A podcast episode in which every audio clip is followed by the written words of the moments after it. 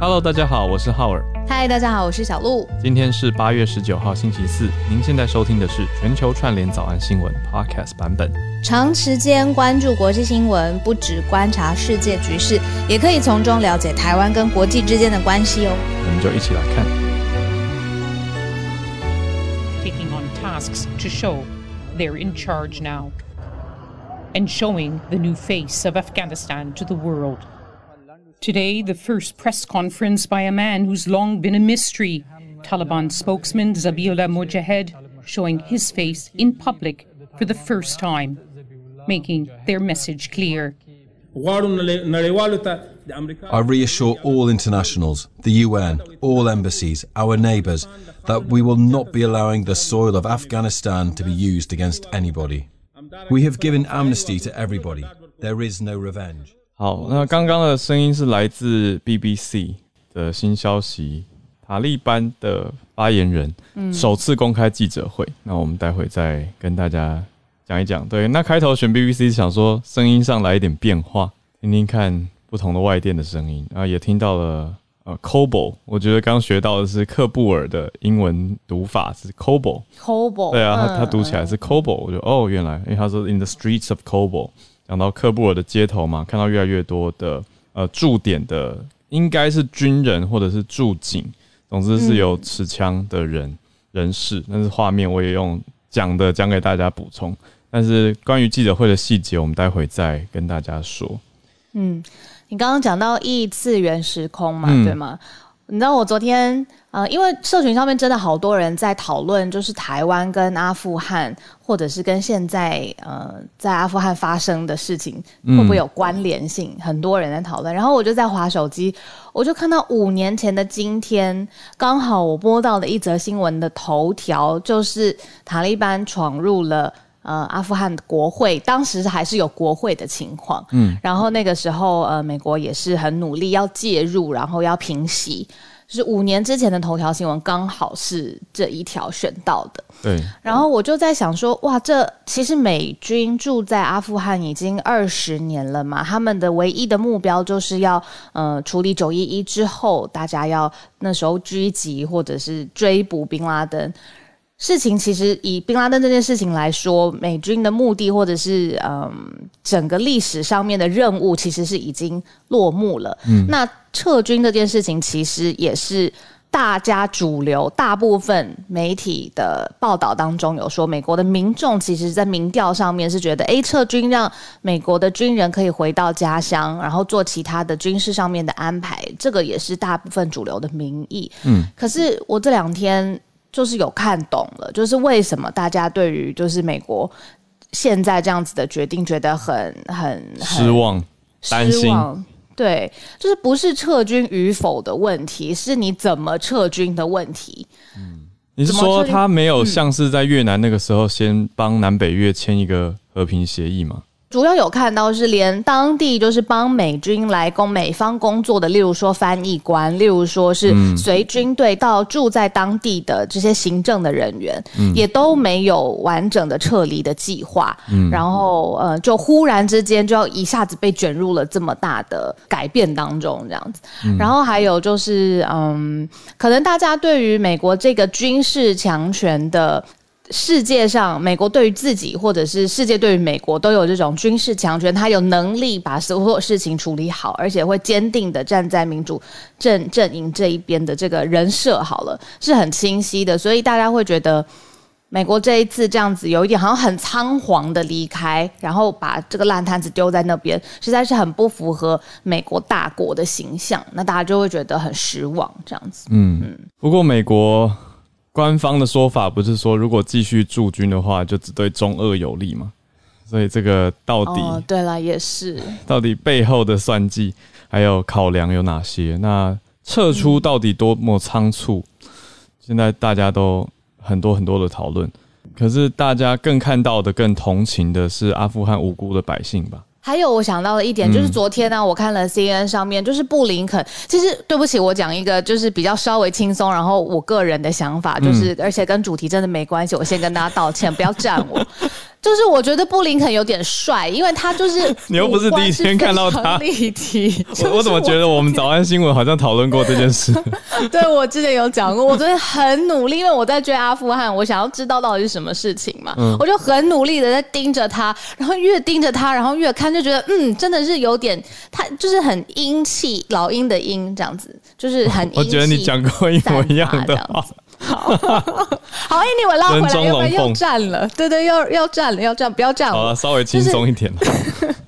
布林肯他上 CNN 就是帮拜登护航了，因为事情真的蛮严重的，所以布布林肯他就他就真的。他接受了一个很很显然也是他的一个很老的朋友，是今天的呃政治评论员跟 presenter，然后他们做了一个很长的访问，然后这 presenter 就是很很聪明，他就调出了一个才不过前几个月，嗯，那个就有记者问拜登说，哎，那你觉得撤军之后塔利班会不会立刻就是改变政局，然后整个阿富汗地区陷入混乱？嗯。当时拜登是斩钉截铁的说：“以我掌握的情资跟情报，还有我们在当地做出的努力，这件事情绝对不会发生。”嗯，那等于就是那个主持人他就拿这个访问片段一直打脸布林肯，就是说：“好，那你现在选一个，到底是美国情报系统有误，还是明明拜登知道会发生这样的事情，但是他根本不在意，他不 care。”就是他，就直接这样子问布林肯，然后那个时候我就觉得，嗯，这题有点难，但是布林肯接的蛮好的。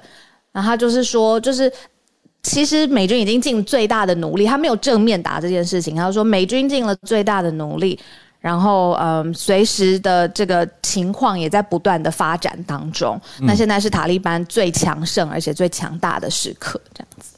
嗯嗯，这个主播就是一直在追着布林肯追问，有一点长这片段。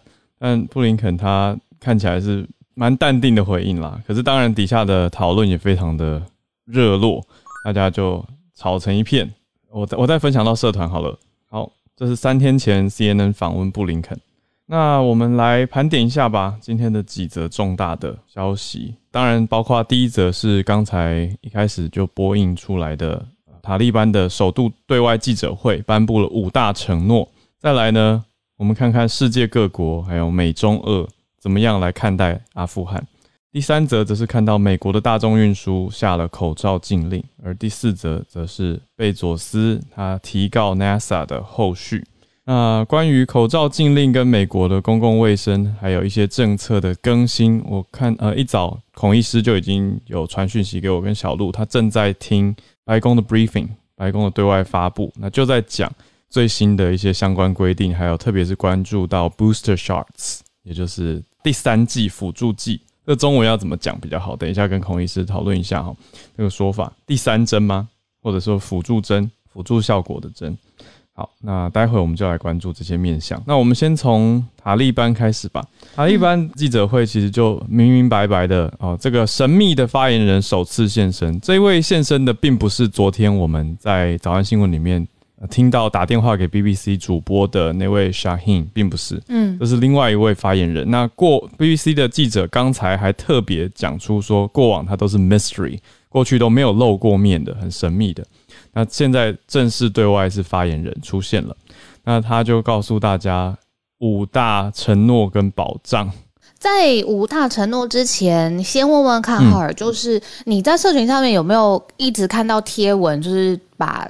台湾跟现在阿富汗发生的事情连在一起，不会一直，可是偶尔，嗯，就我觉得现在社群上面的温差真的很大，就是像前几天我们不是讲到斯卡罗吗？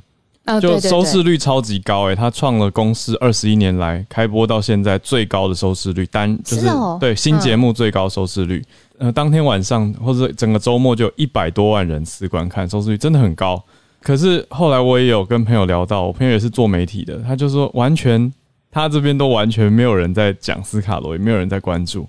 那关于你讲阿富汗哦，就是昨天 Dennis 老师前两天 Dennis 老师讲的嘛，就是昨呃今日阿富汗，明日台湾这种论点，我在特定的媒体跟倾向的朋友就会看到他们把这个当成非常热烈的热题，而且觉得。很在火线上，觉得很重要。我们现在就是要讨论。可是也有一些人完全觉得啊，也扯太远了吧，就没有感觉。所以我会我会用温差这个词来形容两个人，一边是非常冷的，一边是非常火热的。我觉得这个落差现在非常大。嗯。啊，你记不记得你曾经有在就是早安新闻做出一个分析，然后我觉得很好，然后大家也很同意，就是说，好像现在因为世界看中国。一直很好奇中国的想法，或者是因为中美之间的角力，所以在理解中美的角力的时候，就会顺 顺便嘛，就是好像也是连带会更加理解台湾，或者是想到台湾。然后我昨天就在跟大家讨论，就是说到底连接到台湾的症结点是什么？待会可以问问看老师。就是我想网络上面有一群人是觉得，他们在整个事件当中看到美军累了，或是美方他以后。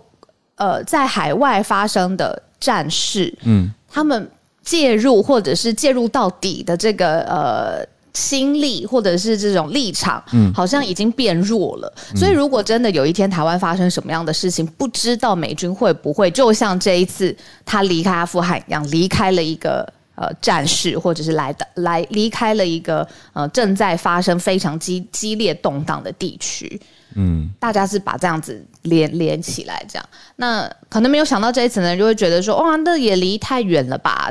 第第一没有发生任何事情，第二，呃，风土民情、所有政治、外交、军事上面的实力是完全截然不同的，怎么可以这样子做类比？其实我觉得有有其类比性可说，因为，嗯。我我懂你讲的没有发生任何事情这种说法，可是说实话要讲的话，每天都在发生事情。因为现在我们看到两大国之间的角力，就是我们之前提过的那个 salami slicing 嘛，就像是切薄香肠，每天切薄薄一片一点点，让你没有感觉。可是其实我觉得现在国际局势的做法，你不觉得美国每天对世界各国都有很多的联动吗？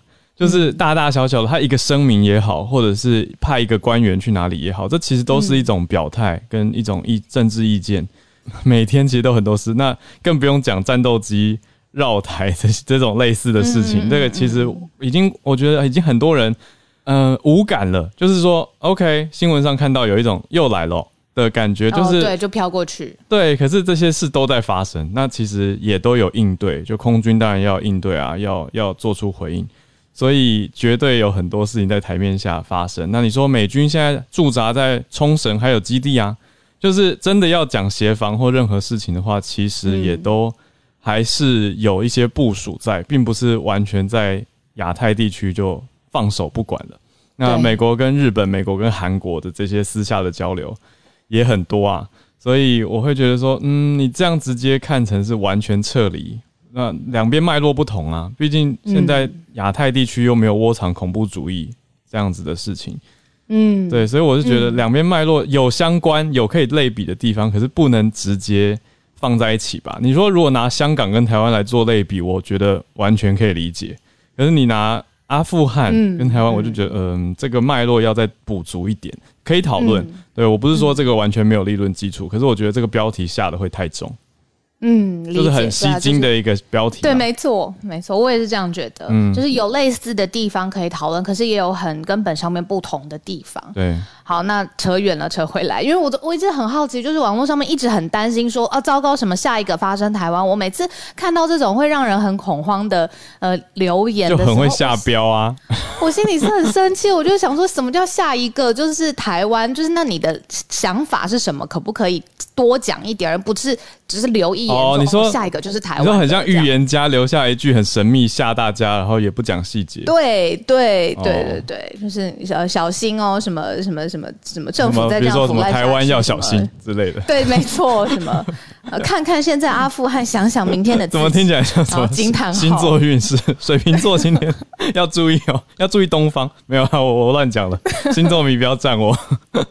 对我就是觉得，哎呀，不行不行，你要可能要多看进去一点。或者待会听听看丹尼斯老师，因为呃，老师在前几天是不是有说，就是不管对或不对，现在呃美军。的的的战力部署也不会是哦，就是呃撤了之后，他就全世界你知道发生的所有事情，美军也都不 care 了。这个也差太多，对 对，这个拉太远了。对啊，好了，对不起，拉回来。没有没有没有，好，嗯，我的意思是说，嗯，那个推论拉太远。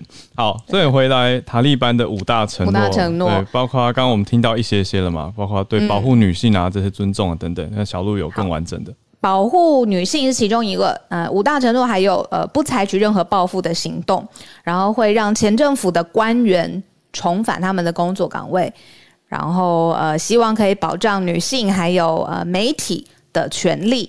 继续是就是不伤害在阿富汗的外籍的人员，嗯，但是他有提到一个，他认为说私人的媒体啊，或者就是 private own 的这些媒体，应该要替国家的稳定来服务，嗯，然后他就向国际来承诺说不会伤害在阿富汗的任何的外籍的成员，嗯。嗯，那还有特赦哎，还有提到一个特赦，就是会赦免。曾经站在对立面的阿富汗人，他是说会保障民众的安全。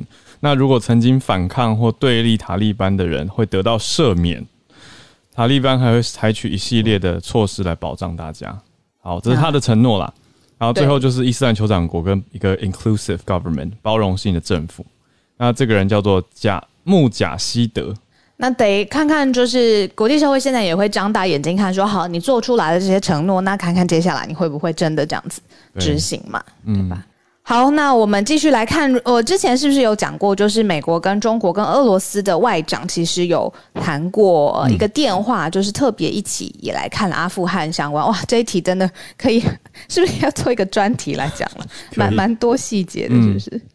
然后，嗯，所以他们现在看到，好像对于阿富汗的这个问题，呃，美方是认为说三个外长的想法是超过呃一致的，包括了像是这是美国副国务卿 Wendy Sherman 常常 Dennis 老师提到的这个，他有说到说联合国安理会里头呢，也是希望啊，塔利班他要呼吁他们成立的是一个具包容性的政府。呃，新的政府这样子，那说明了其实现在美中俄三方的立场都很很很平等啦，就是很一致，就是希望塔利班是没有暴力，然后呃确保正义还有平权，然后让人如果选择离开，能够离开的时候，你就可以离开。然后 Wendy Sherman 是说，在这个时候，他认为美方跟中方跟俄方是有非常强烈的一致性。所以塔利班政府也算是一种呼应啦，告诉大家说我们会建立一个包容性的政府。那就像小鹿刚才讲的很好，是大家都在看，大家都在担心。所以阿富汗问题其实长久看下来，美国跟中国跟俄罗斯，嗯，美国的官方是认为有共同的目标哦，但是现在我们又看到中俄已经很快开始跟塔利班有所联络跟合作。细节如何就要再看下去。我们待会就跟 Dennis 老师来聊聊吧，就是邀请 Dennis 老师来看他怎么可以带给我们更多的分析跟深度的角度。那我们来看一下大众安全跟大众卫生健康相关的，所以美国又搬出了大众运输的口罩令。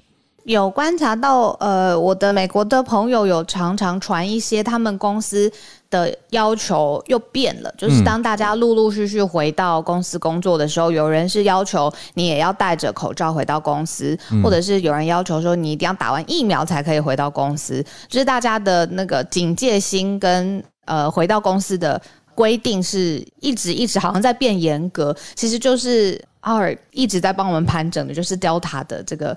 变种的肆虐的确诊数，好像就是一直没有比较乐观的迹象，这样子。那是不是所以也是针对 Delta？现在如果搭乘大众运输，你还是要戴口罩的这件事情，在美国还是没有停止啊？对，而且要延长，本来就其实就有这个规定嘛，就是美国的官方单位规定。那现在是运输安全局发言人。才刚刚证实，路透社已经抢先报道的消息。发言人就说，运输安全局的口罩规定，目的是要尽量降低 COVID-19 在大众运输的传播风险。所以相关的人士就表达到说，也接到了包括跟 CDC 的通话，也就是美国的疾管局的通话，有接获说确定要延长实施口罩令的消息。本来是九月十三就到期了啦，就不到一个月。可是现在说要延长到二零二二年，就是会持续到明年，会继续下去。那全国的公共电台，也就是 NPR 的网站更新的数据呢，也跟大家报一下。美国去年十二月十四开始施打疫苗，到现在注射出了三点五七亿剂，完整的接种人数达到一点六八亿，或者我们可以算成是美国总人口的百分之五十点八。好，总人口。过半不是算成年人，是美国总人口的。可以让大家知道这是目前的现况，还有口罩禁令会继续实施。那大家实际上戴的口罩戴戴不戴得住，戴得稳不稳，就又是另外一个问题。不过这主要还是在针对 Delta 变异株带来的影响，而且特别是要保护还没有施打疫苗的民众。那加拿大呢？啊，跟美国很近的加拿大，上个礼拜已经表示说，要求所有的航空旅客都还是要先接种疫苗。就是更严格的规定。那美国相对的航空业者是还在纠结要不要强制让员工施打疫苗，所以美国是还没有全面这样子的规定。但加拿大已经要求所有的加拿大是走旅客啊，就不是走航空业的员工。但美国是在想是不是员工要施打疫苗，所以又是一个不同的思维跟做法。这一则差不多，我们再来到下一则是比较算轻松吗？说轻松，可是是好多钱呢，就是。我们常讲到的，金额蛮高的。对啊，Jeff Bezos 他在对 NASA 提告，他的公司嘛叫做 Blue Origin 蓝源蓝色起源这家公司。那对 NASA 的提告，是不是我我还没有完全看懂这件事情？他是不是把 SpaceX 也牵扯进来？他告 NASA 的原因，就是因为 NASA 他已经选定了 SpaceX，就是 Elon Musk 他创立的，而且现在也是全力投注的公司——外星探索公司 SpaceX。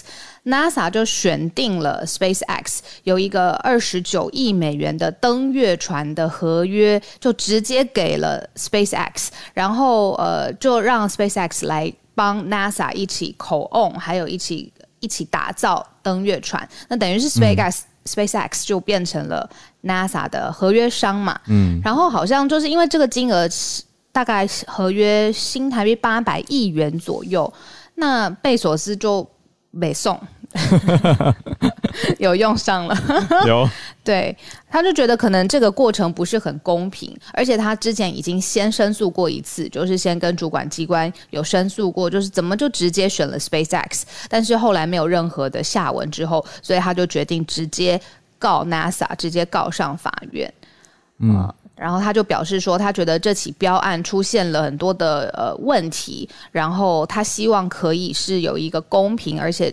有一个富有竞争力的状态，才可以让最好的产品。他的意思就是让美国人能够安全的登入或是返回月球。嗯，对。那呃，NASA 它有一些回应说，之前的预算其实也就是没有办法提供两间的呃两。两个厂商就是 Blue Origin 跟 SpaceX，它都提供给他们，让他们一起来建造，这样因为预算真的是不够。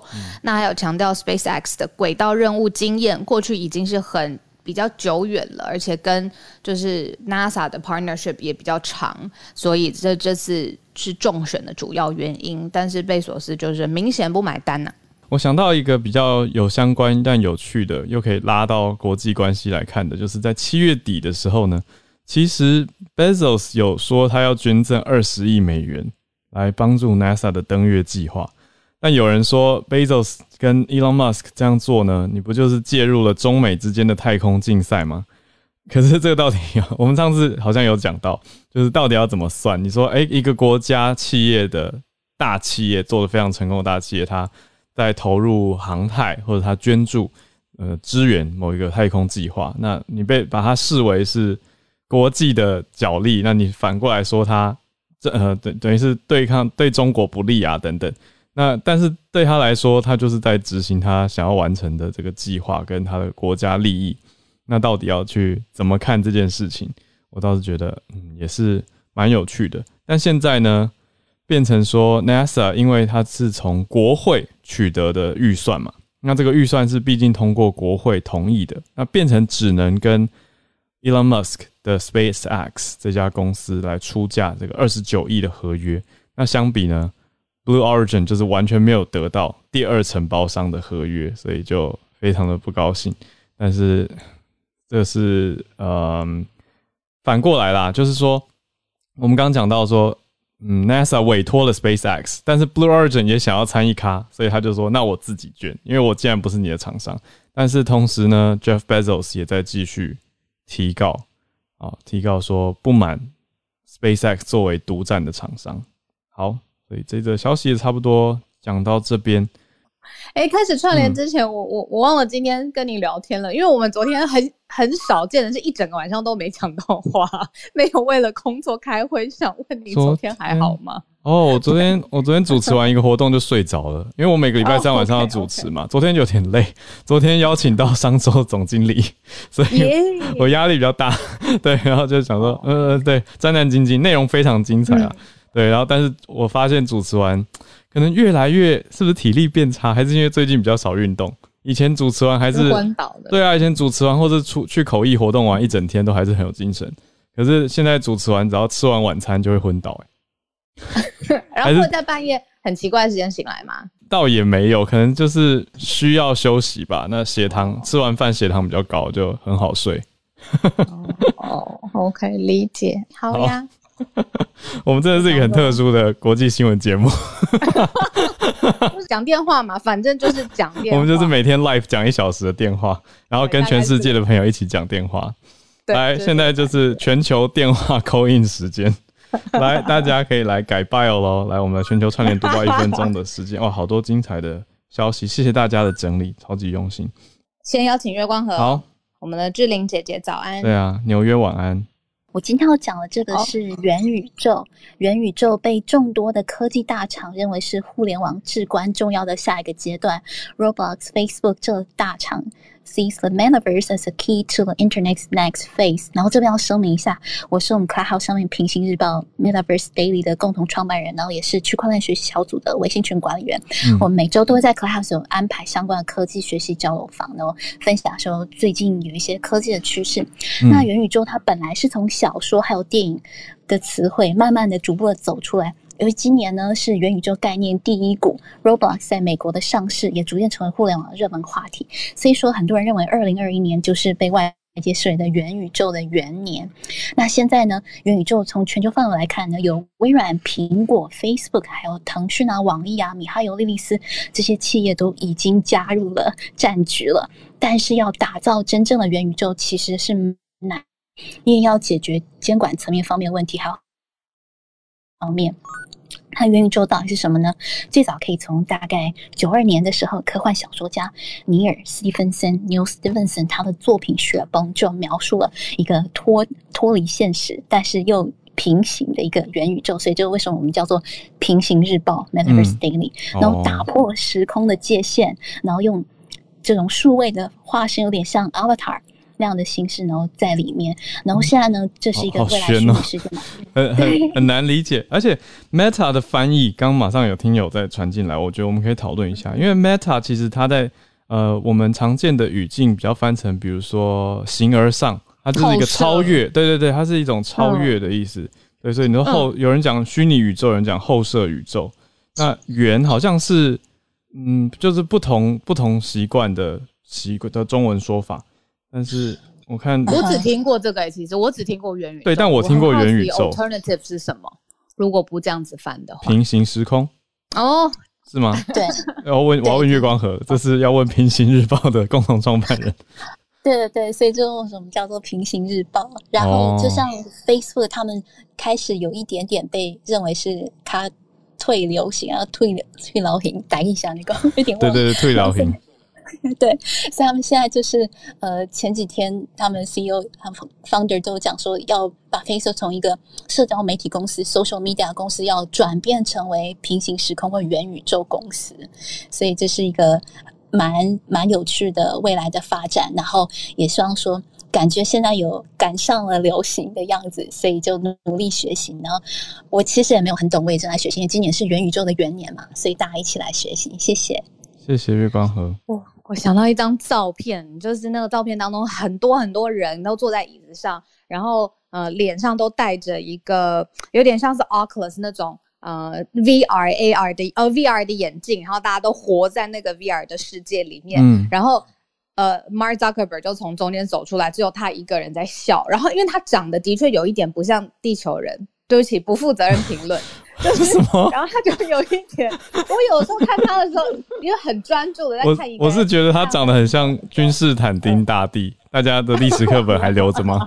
真的很像啦，大家自己去看。Mark Zuckerberg 真的长得像君士坦丁大帝，对不起。好，然后那个照片就是我大概可以贴在社团上，就只有他一个人走出来，然后他在笑，他只有他一个人没有戴着那个呃头盔，就是 VR 的头盔，然后只有他一个人就看着这个所有的人都在坐着，然后很像机器人一样的活着这样子。嗯，对，那个所以刚回应月光河讲到说，Facebook 要把它自己定义成是一个。呃，元宇宙公司嘛，嗯，Meta 的 Metaverse Company，我我有注意到了，就是 Zuckerberg 一直有在往这方面去布局，还蛮有趣的。到底我们使用的社群软体之后会变成什么样呢？大家会移民到不同的社群软体吗？大家会开始活在元宇宙吗？或者 Metaverse 吗？很有趣。好好笑！我们听友说，马克·祖克伯冒号不排除提高。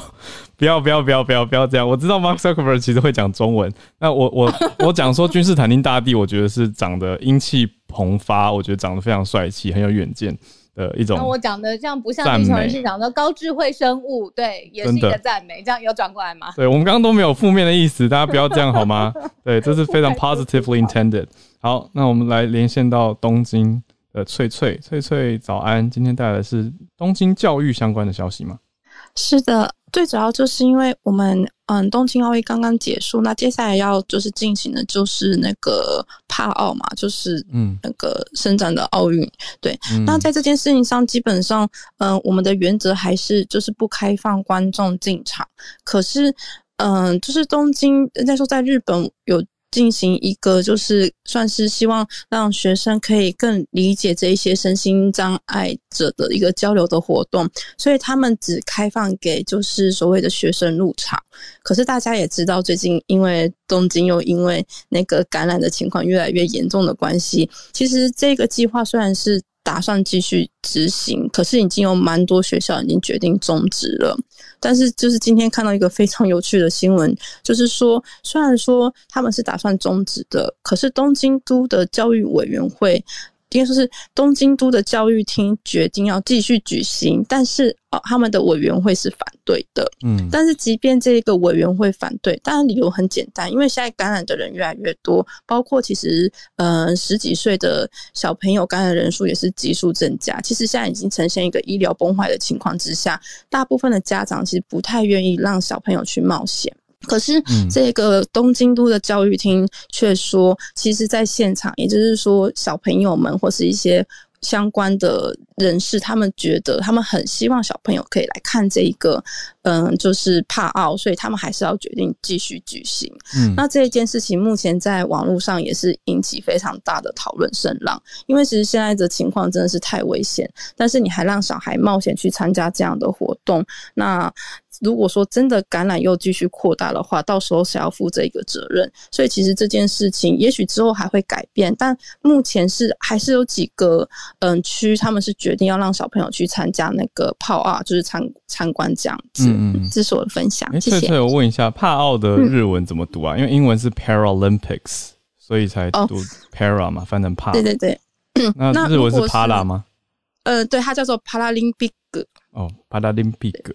好，对，谢谢翠翠。对我注意到一个现象是，大家对帕奥的篇幅比。比东京奥、冬奥的篇幅少非常非常多，那甚至很多人也许不知道帕奥是什么。好，这个 Paralympics 就是深藏奥运，是东京要在八月二十四，其实就是下个礼拜了，下礼拜二开始举办，一路到九月五号礼拜天。那台湾有十位深藏选手参赛哦，在六个项目里面，所以大家有兴趣可以再多关注，分别在桌球啊、还有田径、还有柔道、羽球、游泳这些项目都有选手。所以大家可以来为选手喝彩跟加油。好，谢谢崔崔带来这个东京都这边教育委员会的一些考量跟担心。好，那我们再连线到叶老师。叶老师的主题是中年发福只能怪自己。我有看到是不是说人的代谢其实没有像大家想象的退化的那么快那么严重？所以意思就是大家的生活习惯影响更多。我们听叶老师来讲更更完整的。这个是发表在八月十三号的这个科学杂志上面。就是过去其实大家都认为说，好像进入了中年时期，这个代谢会下降。对。可是这个研究呢，他们调查了包括全球的二十九个国家，八到九十五岁，总共六千四百多个人。嗯，结果发现说呢，我们从二十岁到六十岁呢，代谢其实代谢率其实都很稳定。嗯，就是没有什么明显的下降。真正要看到明显的下降是六十岁以后，嗯，代谢率才会有明显的下降。嗯，那当然就是说这个其实是因为过去教科书都说我们代谢到二十五岁是高峰，嗯然后接下来就开始下降。那就是就是说认为说这就是为什么大家。呃，出社会工作以后，会很多人都像吹气球一样胖起来这样子。嗯嗯嗯。那结果这个发现就是跟过去的说法是，呃，可以说是完全完全是不吻合的。嗯。那可是调查那么多人，所以这个发现应该是可信的。那至于说为什么中年会发福，他们认为说应该是因为呃生活形态改变，就是。运动量的减少啦，然后可能吃的也太多，像比方说工作以后可能常常会有聚餐啊，或者是说辛苦的工作一天以后，觉得应该要大吃大喝，这个犒赏一下自己啦等等。那工作的压力造成睡不好，因为过去也有发现说，也有很多研究发现说，那个睡眠时间如果就是熬夜啦等等啊这些造成睡眠时间变短的话呢，白天会比较容易暴饮暴食。嗯。那可能这些综合的原因呢，造成说我们到了那个中年的时候呢，整个胖起来，那跟代谢率其实没有什么关系。嗯，谢谢老师。为什么科学家都要一直剥夺大家的借口呢？开个玩笑，对啊，所以照这个新的研究的话，就是六十岁以后代谢比较明显会下降，意思就是如果到了六十岁以后，就可以说啊，因为我超过六十岁，我代谢变差，所以我变胖比较正常一点。那其他人都要为自己的身材做出努力哦，要维持健康啦。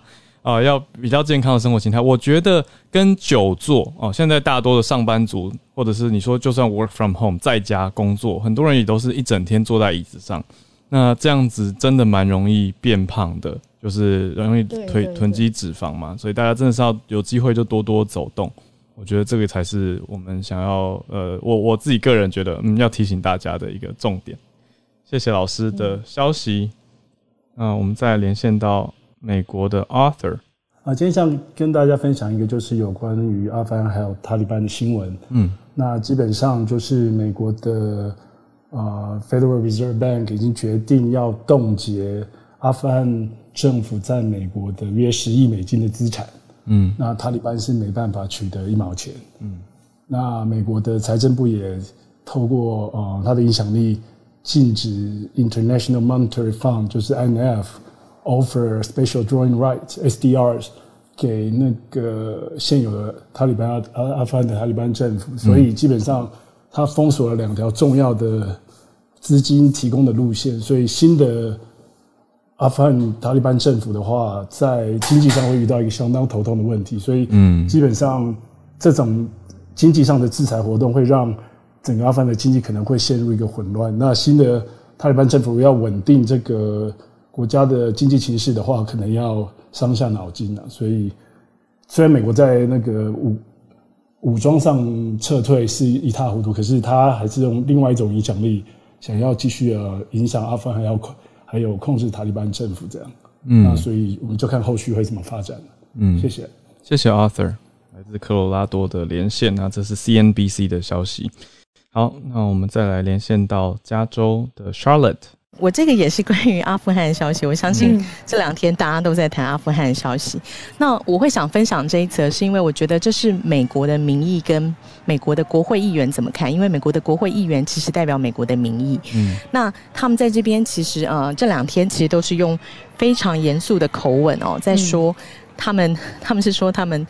Vowing 就是他们有点像他们发誓，就是他们一定会呃对这个事情呃进行调查，所以他们要召开听证会。那正式的 hearing 的 day 是还没有呃还没有定下来，但是两党哦是同声谴责，而且连呃拜登政府连他同党的民主党的议员啊，像外交委员会的这个啊。这个主席他其实也是说，因为其实大家看见啊，这这最近看到的新闻实在太 horrible，太可怕。那这个东西呃，就是大家觉得有必要来检讨。那这个这个这个这个主席他讲的是比较比较呃客气跟比较全面一点，他说这个应该检讨的是共和党跟民主党这这。二十年来，二十年来的啊政策，然后还有一个比较特别的，就是他们他们觉得除了政策以外，可能在情报上 intelligence 是有很多 failures。这个就回到呃，大家知道说拜登前面说哦，他们还可以守住啊什么一个月还是什么十八个十八个礼拜，到现在其实就是兵败如山倒，可能十八天都不到。然后因为中间实在有太多呃害人的情节，所以他们觉得呃这是非常可怕的。他们必须要询问一些啊非常非常呃 tough 跟 necessary 的 question，然后去啊质可以说质疑或调查，就是政府究竟啊为什么在撤军的这件事上，也就是说呃两党对撤军这个决定。不是质疑这个决定，而是质疑这个决定为什么被执行的这么糟？为什么没有准备的更好？为什么啊会发生现在这样的事？都是因为准备跟情报的疏失。那他们会做正式的调查，然后共和党的批评当然就是更加犀利。那这个东西预计啊很快应该就会开听证会，那我们就也是继续观察。对，那大概大概是这样，我们可能。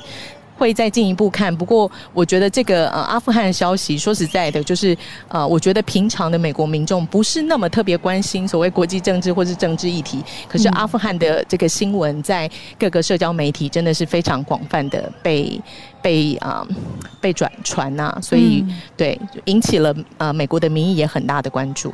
嗯，大概分享到这边。嗯。谢谢 Charlotte，好像我们在驻美特派员的感觉哟。对，帮我们带来最新，而且是要要启动听证会。嗯，那哎，我看到有 Harrison，对我邀请 Harrison 上来，因为 Harrison 讲的是一个比较慢新闻啊，整个趋势跟结构的变化，讲的是美国人口的结构调查新出炉有变化，我觉得这个蛮值得大家注意一下的。邀请 Harrison。给大家带来的讯息就是，呃，关于美国两呃二零二零年的全国人口普查呃的结果分析，就是呃美国全国全国人口普查局，它描述这次是有史以来最多元的美国社会构成哦，就是因为它的数据非常的纷繁庞杂，所以我大概的概括给大家概括以下四点，呃，也有写在我的 bio bio 里面，大家可以参考。就是第一点就是呃美国的。历史上第一次的白白人人口的比例呃大幅的下降，就是现在的呃在二零一零年的就是美国白人占总人口百分之六十三点七，在呃二零二零年白人总人口下降到百分之五十七点八，那就是说近呃十年来美国增加了两将近两千五百万人口的话，呃有就基本上没有白人增加人口，然后同时的话西语裔从十年前的。百分之十六点三，呃，增加到现在的百分之十八点七。那么，呃，尤其是在我们加州啊，西语裔呃占到了百分之三十七的人，那么白人才占到百分之三十五。那也就是加州历史上第一次西语裔人口超过白人。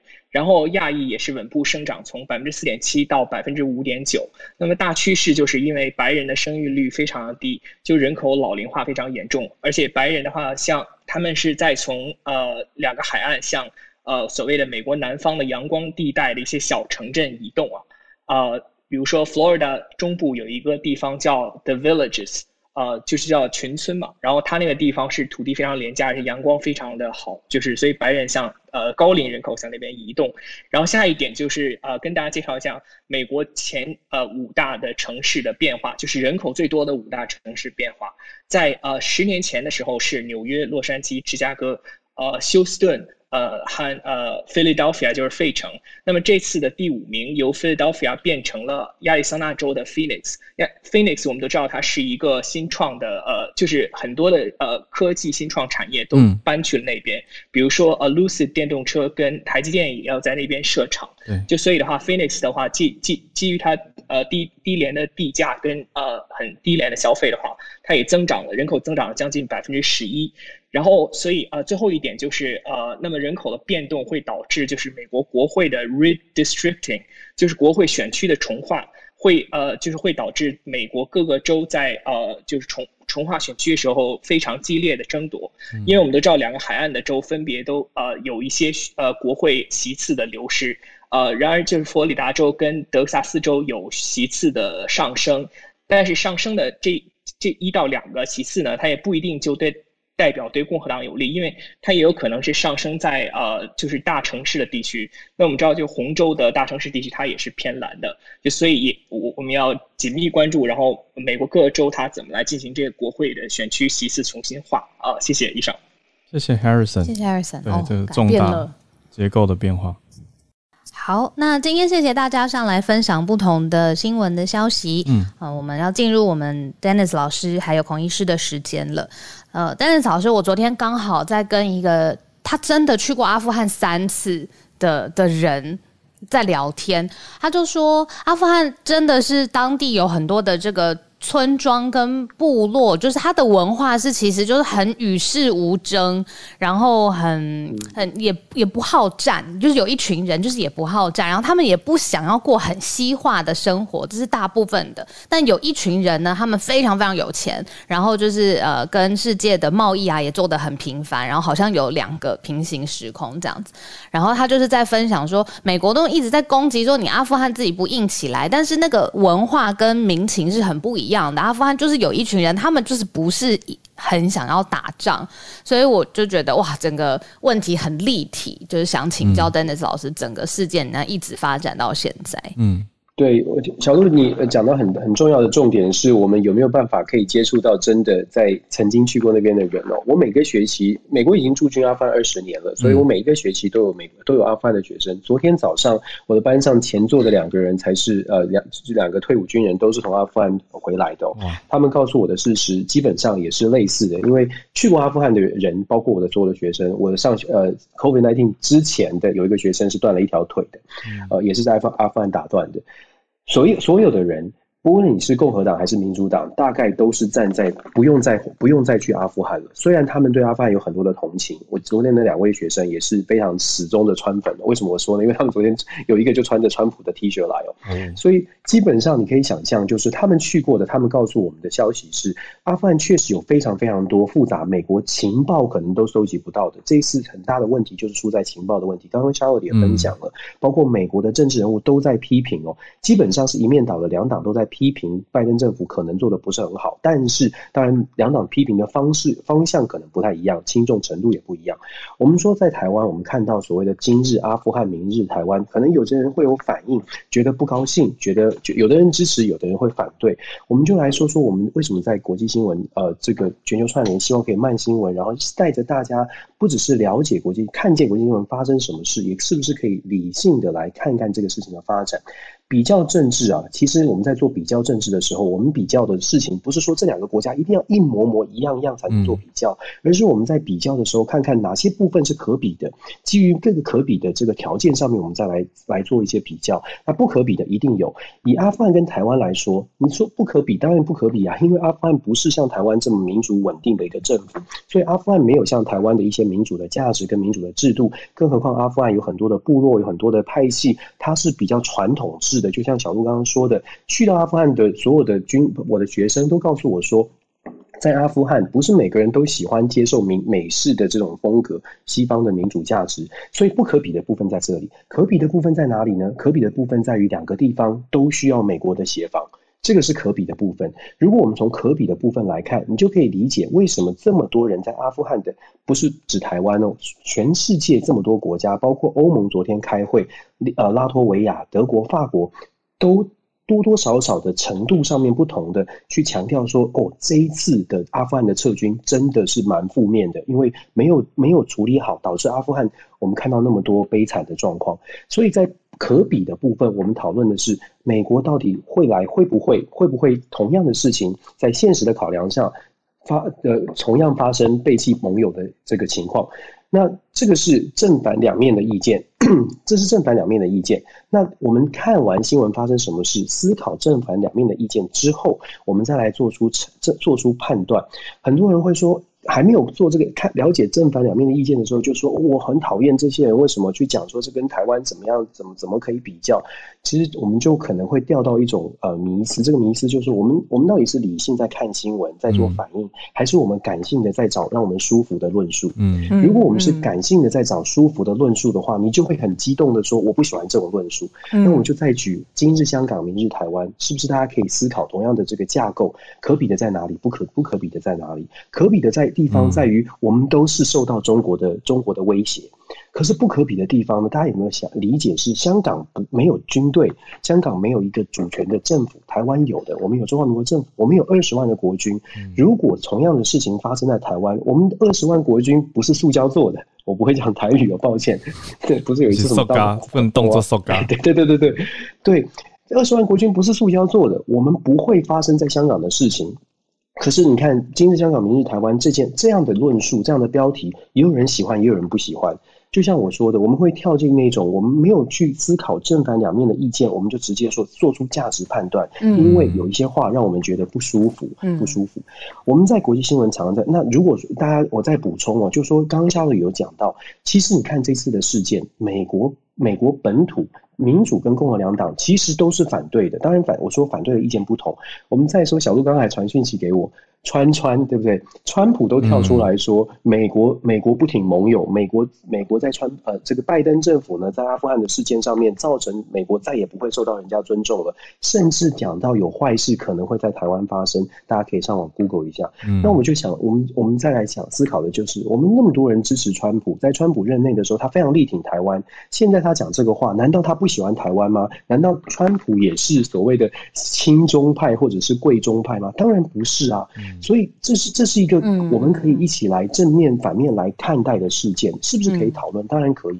我说了，我我们希望做的事情是解读国际新闻之后，我们把我们。这个理性的、愿意忍、容忍、包容的这个温暖，是不是可以扩及到跟我们不同意见的人？不要急着骂他们，嗯，不要急着觉得说这个人讲的话，可能我们看到这个标题，然后你会去看是什么媒体写的，或是是谁说出口的。对，这个人，哎呀，你判断的到底是这个标题这件事情，还是你判断的是这个人？嗯，如果你判断的这个人，那我们就想一想，嗯，这那那我们是不是有点错？就是我们的温暖可不可以触及到，可不可以包容到更大的范围？这也是为什么蔡英文总统会用会用中华民国台湾嘛，就是希望可以用最大公约数把我们两千三百万人凝结在一起。不管你喜不喜欢，基本上这个岛上的所有人。当遇见事情的时候，一个都跑不掉。嗯，大家都是站在一起的。所以，如果我们可以做到这样，我们把这个这个包容圈，把这个温暖圈可以扩大，我觉得这才是我们台湾要面对挑战的方式。所以，真的，我觉得这些标题都是媒体下的标，可能是某些人讲的，可能他的这个渲染力很大。可是我们都是一家人，我还是要这样讲哦。所以，希望大家就是很希望大家可以一起来思考了。然后听到消息、看到标题的时候，不要太生气。先冷静一下，那些人，那些人，没有没有没有，是是是对我说的，我我可以，我完全可以理解。我说真的，我完全可以理解。所以我说，我们我们真的就是呃。有一些人呢，可能他长期一些言论我们不喜欢，可是不喜欢他是不是？我我们身边都有那种嘴巴很贱的，我不知道，呃，我这样讲是，我们身边都有很多嘴巴很贱的朋友，就从小到大，我们认识他很久了，所以我们知道，哎呀，他就是这样，他你不会真的讨厌他。可是有一些媒体上面才看得到的人，我们没没有跟他从小一起相处，所以我们觉得他讲这个话一定是坏人，他可能就是被谁收买的，有人太太跳太跳太快了，太跳到太太多结论了。也许你认识他之后发现。哎，他真的还是还还不错的人，你知道吗？所以大家都是一个国家的，我真的很希望这种论述我们可以一起来讨论，一起来讨论为什么这样，然后为什么不是这样。那讨论之后，最终的结果，我们还是我最最后用蔡总统的话结尾好了。他他的对阿富汗的声明是：台湾要靠自己啊，自立自强啊，所以很重要，大家加油，谢谢。叹了一口气，上课。对我觉得今天是比较政治入门课。对，今天是比较政治的入门，我觉得很好啊。那就是标题，标题如何？但老师是一个很理性的提醒啦，等于是说，OK，那标题这样下，但内容的讨论是否言之成理？如果要做比较政治，那比的有没有道理？那如果过度的推论跟瞎扯，我觉得还是当然有问题嘛。那大家也都看在眼里，所以大家保持理性的来看待这些东西，而不是先下了情感判断以后就因人废言。对对，我刚刚有听到一个重点，我也学到的一个是有可比的地方，有相似的地方，你去还有不可比的地方。对，就是是要拆的更细一些这样子。嗯，谢谢老师。好，那再来来到孔医师，哇，孔医师从一早就在追白宫。我要说，我真的有点意外，来的有点快。因为记不记得上礼拜我才在说那个 CDC 批准在一些免疫缺损的人对。可以打这个第三剂啊，嗯，那个那个叫 additional dose，因为他们他们不是用 booster 这个词哦，因为免疫缺损的人是他本来两剂就不够哦，他从来没有上 上来过，所以他他是可能三剂才可以有比较完整的保护力，嗯，那当时他们其实讲的说，他们的确在考虑。在某些族群是不是需要所谓的 booster 哈？嗯，这个翻译可能翻译为有人翻成加强剂，有人翻加强针或增强剂，加强追加第三剂，我觉得都可以了哈。那所以其实疫苗上是这样了，你打第一剂之后哈，嗯，你后面的第二剂、第三剂、第四剂通常都可以称为 booster，嗯，因为很多疫苗我们知道小朋友就很常打疫苗，他。呃，鼻型肝炎疫苗要打三剂嘛，哦，嗯，那子宫颈癌疫苗等等都都是三剂，所以它后面的这几剂都是加强针。所以昨天很多朋友问我说：“哎，我们会不会没完没了？这个以后每一年你都要固定时间都要打一次加强针？”我我觉得未必是这样，因为就是这个疫苗到底它打到几剂之后，你看为什么我们现在鼻型肝炎是三剂？为什么什么疫苗是？等等哈，有有好几剂，然后它就可以建立一个比较长久的免疫力。嗯，这个是随时间过后之后，我们大概才知道的哈。所以我昨天跟黄聪宁医师同台的时候，我有问他这个问题。嗯，他自己是去判断，当然不知道怎么样了，可是他觉得现有这些疫苗打到第三针应该就差不多了。他建议的那个免疫记忆，然后那个抗体持续的程度，大概除非病毒在。大大的突变，不然他觉得应该是保护力足够哈。可是这是他的意见，给大家参考一下。那我回头来讲，昨天深夜这个美国白宫，然后很写很多卫生官员，然后 CDC 的 Director 还有 Dr. Fauci 一起开的这个说明，美国预计在九月二十号开始的那一周，针对是所有的美国民众哦，你只要与第二季。相隔八个月以上，那这个指的当然是 n r n a 疫苗哦，辉瑞跟莫德纳，你就可以打 booster 第三针。他们预计在那周开始实施。那他们有说，交生疫苗还不知道，因为交生疫苗是三月才开始打的嘛。嗯，那三月到现在其实也才半年，所以他们也在继续收集交生的资料，这个后续再说哦。那昨天主要就是说，他们观察到几件事哦。他说：“这个前面他有出一个联合声明，那建议会英文或是关心这个议题的人，你可以直接去看那个记者会，大概一个小时哈。声明我我下面的内容主要就是白纸黑字写下来的声明上写的哦。他说，在美国使用的新冠疫苗持续对于重症、住院跟死亡保护力都非常好。其实，在美国目前看到都还不错哦。它在下降的保护力是针对有症状或无症状感染。”它的保护力有所下降，可是直到此刻为止，对重症保护力都还是非常好。这个我一直有跟大家强调嘛，吼。那即使对 Delta 病毒也是这样。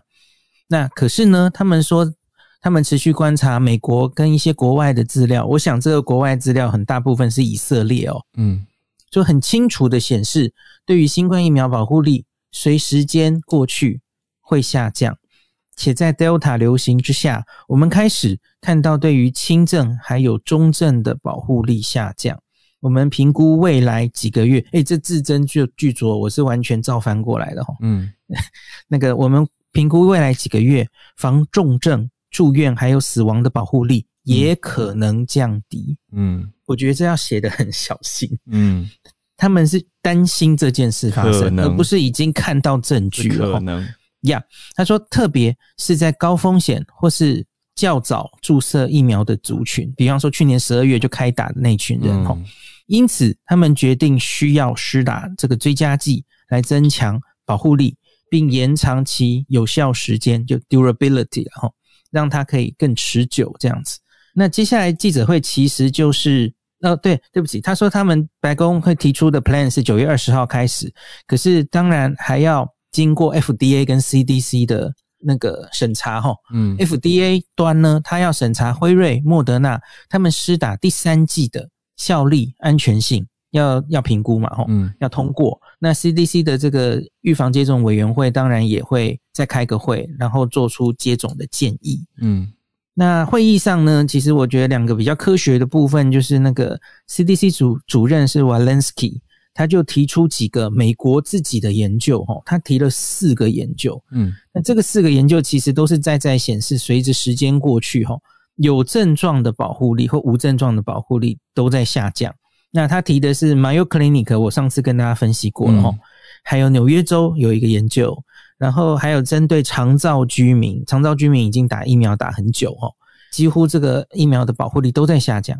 另外，他还提了一个 CDC 还没有出版的资料，是针对四千个医护前线的人员，那针对有症状或无症状的感染，在这群人的保护力哈，是从九十二 percent 降到了六十四 percent。嗯，在 Delta 针对 Delta 出现之后，已经降到六十四 percent，这个很明显。呀，那医护人员当然我们知道，他他的标准可能不能只要他自己不重症哦，因为他万一受到感染会传给病人嘛。对。那接下来是 Dr. Fauci，Fauci 就提供了一些免疫学上需要这个加强针的理由。它主要有四点四个证据，分别 cite 一个感染，呃，对不起，一个证一个研究哈。嗯。第一个就是疫苗的抗体。抗体量会随着时间下降。你打完第二剂之后，大概十四天后冲到最高，然后就缓慢的下降了。吼，这个是本来就是这样的啊。就是抗体，你你假如不再遇到病毒，它本来就是随时间会下降。这个其实完全不会出大家意外。哈，好，那第二点，高抗体浓度和保护力是有关联的。诶，这个很重要哦。这个是他引用的是最近 Moderna 莫德纳他。把他第三期追踪这些人，看他们抗体，呃，维持多高哈，有没有下降？然后发现这个跟它的突破性感染是有关系的。诶，这个其实对我们是好消息，浩文听得懂吗？因为这叫做免疫桥接。嗯，对，就是抗体浓度高低的确跟保护力有关，哦，会不会真的得到感染有关？嗯，哦，这对我们应该是可以建立一下信心。就是之前讲的 immunobridging 吗？没错，没错。好好，第二点是这样嘛，哈。那第三点，他们说有一些证据显示，Delta 病毒需要比较高的抗体才能对付它了，哈。嗯。它大概会下降二点三倍左右，哈，跟原本的病毒株相比。最后一点就是莫德纳发表的追加第三剂，那显示它至少可以提提升原本的那个综合抗体十倍以上。其实他说十倍太客气了哈，有些做出二十倍、三十倍等等的哈。嗯，那所以因此综合以上的理由，那他们就决定要开始这样做了哈。这个声明最后有说，因为大家都知道 WHO 或是某一些科学家其实很担忧这种第三季的事情哈，因为很多穷的国家第一季、第二季都还不知道在哪里哈。可是现在从以色列开始，然后很多欧洲国家已经竞相准备。帮自己国民施打第三季哈，那这样会让疫苗的贫富不均越来越严重哈。那这篇白宫的声明最后有说，这个他们知道这个 WHO 这个曾经多次向富国喊话，暂停推动施打第三剂啊哈。哦，对不起，这不是声明，这是记者在会上被问的啦。嗯，那卫生官员就说。他们他不认为哈，就是美国需要在保护自身人民跟协助全球人口接种上二择一，这两个都是他们要兼顾的目标，都要持续努力了。嗯，然后那个声明上还说，就是还有一些美国是不愿意打疫苗的人，他们也要持续推动，让这些人愿意种疫苗，这是跟第三季是两回事了。嗯，好，这个昨天的记者会大概是这样。我自己觉得比较意外的就是这个来的有点太快了，因为浩文，你刚刚应该有听到，他们其实还没有确切的答案。嗯，重症的保护力有没有下降？对，但已经决定就宣布出来了。呀，至少美国的资料没有看到。那我有看到以色列好像有发布，就是追踪到后来连重症保护力都稍有下降了。我觉得这可能是他们昨天没有说出来的，他们最大的担忧哈。那 Dr. Fauci 有也在记者会上也有说一句话说哈，假如这个目前哦，就是如果等到坏事发生了，我们才去应对，那个应应能力一定远不及原本真实的实力，所以一定要走在病毒之前。嗯。就是超前部署的意思，打这第三针了。嗯，我我比较意外的就是，哎，结果现在这个打击面很大，哎，是所有人八个月之后都打这个第三针。嗯，那真的是，因为我原原本以为，对他们只会选某一些人。嗯，比方说他们一直强调的长照居民啊，呃，老人家或是医护人员。嗯，结果这次是大家都打。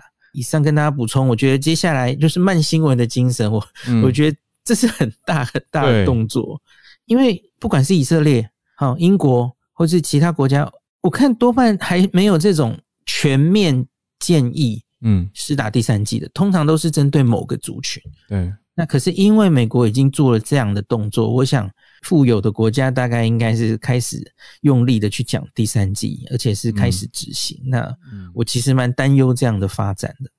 然后，另外有些人，我我也不知道算不算想太多哈，嗯，因为 这个疫苗，哎，抗免疫力会下降，嗯，然后好，所以需要打第三针。那原来比较对疫苗怀疑的人，不愿意打的人，他会不会看到这个消息后就更不愿意打疫苗？因为打了也没用啊，反正免疫力会下降啊。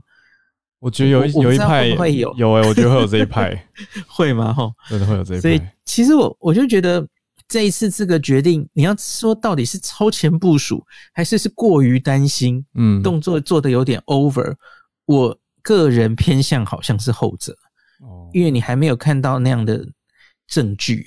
嗯，就是我们都知道抗体一定会下降的，可是假如你社区里持续有病毒，嗯，你再碰到那个病毒的时候，你免疫力是好的人，其实那个抗体就会冲上去了，它是一个自然的再再次帮你加强。嗯，其实最近也有这种研究，哎，就是 Nature 刚刚出了一篇哦，嗯，一年前得过新冠感染的人，嗯，然后他在中间打过一次疫苗，他只要一次疫苗，哇，他的那个 抗体冲的是比你你乖乖打两次疫苗的人还好，嗯，就是自然感染其实是最好的免疫，这样子，类似这样子，加上疫苗的话，哦嗯，那所以假如我们都把大家当温室里的花朵，我一定要把。这个哦，疫苗一直打一直打，让你一直维持在很高的综合抗体，没有经过自然感染。呃，我觉得这不一定是面对这个病毒最好的方法。嗯，我懂意思的意思了，就是说我们给大家打疫苗的概念，不是说打完疫苗关起来继续待在家里。而是说，打完疫苗是为了要回到本来的人人跟人之间的一种比较接近本来的交流。那大家在这个有防疫措施的情况下，还是可能会自然的不小心的感染。但是这个对整体人民的公共卫生角度来看的健康是比较自然、比较好的方向，而不是说完全不打，或者是都一直靠疫苗来维持免疫力。嗯。而且你要，其实小李 P，其实李冰老师也常说这句话嘛，哈，你只要自然中还会遇到这个病毒，因为我们对疫苗其实都会有免疫激励的，嗯，所以你就会一直被那个诶自然的这个 booster，然后抗体就会一直上来，这个其实才是比较健康的嘛。那黄聪林昨天有说类似的观念，所以我就跟他开玩笑说，好啊，那我们打完两剂疫苗了，那我们一起去日本。这这个大概只能对低风险的人可以这样做了哈。对，但所以我我才说我原来觉得这个第三季应该要规划在就是重症高风险的人，他们可能要比较小心嘛。嗯。可是我觉得一般也许是五十岁、四十岁以下的人，嗯，对啊，就真的需要这第三针吗？我其实是个人是觉得有点疑惑的。嗯，那继续看看，尤其又是呀，又是美国。那对啊，他这样子带头性的，应该说大家都在看，真的就是大家都在看他们决定。嗯，对，所以我我是有点担忧。那我觉得这个新闻出来，大家对于疫苗的这种啊没有到货、打不到，一定会更有相对剥夺感。就说啥？美国都在打第三针了，我我们的第一针都不知道在哪什么的，第二针也遥遥无期。就我觉得会这种焦虑会更出来。对呀。可是我觉得他真的是稍安勿躁。我我昨天我等下会上传我跟黄聪明医师的那一集哈，我我觉得哦，听这个妈妈界的巧虎讲话真的很心安。大家可以对黄医师用很深入浅出的方式解读他对疫苗的这些知识哈，我觉得大家可以去听听看。嗯，我我也觉得。他很多观点我很认同哦，老师，我这这礼拜五刚好要第一次碰到他，一起拍一个节目，跟黄医师聊天会跟像孔医师聊天一样这么轻松就好了吗？黄黄医师很有趣啊，很有趣哦。碰到他不知道怎么样拿捏。你们要谈什么？你们要谈什么题目？我们谈亲子，亲子哦哦，跟不是疫情是不是？不是疫情，对。哦，黄黄医师很很。没没问题，放轻松，放轻松。好，在大家面前交换情报，到底是怎么用这个这个房间？真的是讲电话哎。好啦，谢谢医师。那结尾我刚好找到三个小时前，CNBC 马上去白宫拍回来，拜登总统他宣布要让大家打 booster。Shot 这个加强针的声音，我想就让大家听一下。那也谢谢医师的分析跟解读，大家一起来关注，一起来看。那也希望赶快到货，真的就是这句，赶快到货，拜托。好，那我们今天的串联也就差不多来到这边，谢谢大家，也特别谢谢助战专家孔医师跟 Dennis 老师。我们听一下最新来自拜呃，我讲说拜公，好，拜登白宫的声音。Responsibility to give the maximum amount of protection, all of you the maximum. Earlier today, our medical experts announced a plan for booster shots to every fully vaccinated American, adult American. You know, this will boost your immune response. It will increase your protection from COVID 19. And it's the best way to protect ourselves from new variants that could arise. The plan is for every, every adult to get a booster shot Eight months after you got your second shot。对，我想这样很清楚了，就是八个月之后，所有的成人啊，已经 fully vaccinated 的，都还要再打这一剂。嗯。感谢你的收听，有任何想要告诉我们的话，欢迎透过各种管道留言给我们。另外告诉大家，我们入围全球华文永续报道奖。耶！主办单位还有举办人气投票，每一个账号每天可以投三票。强调一次哦，每个账号哦，看大家有几个账号哈。那每天都可以去投票，而且投完还有好康。嗯，因为你完成投票之后，也有机会抽奖。那整个最大奖是手机耶，而且是蛮新的手机，看起来大家再去了解一下。那就谢谢每一位对我们支持的朋友喽，我们会继续努力的。大家拜拜，拜拜。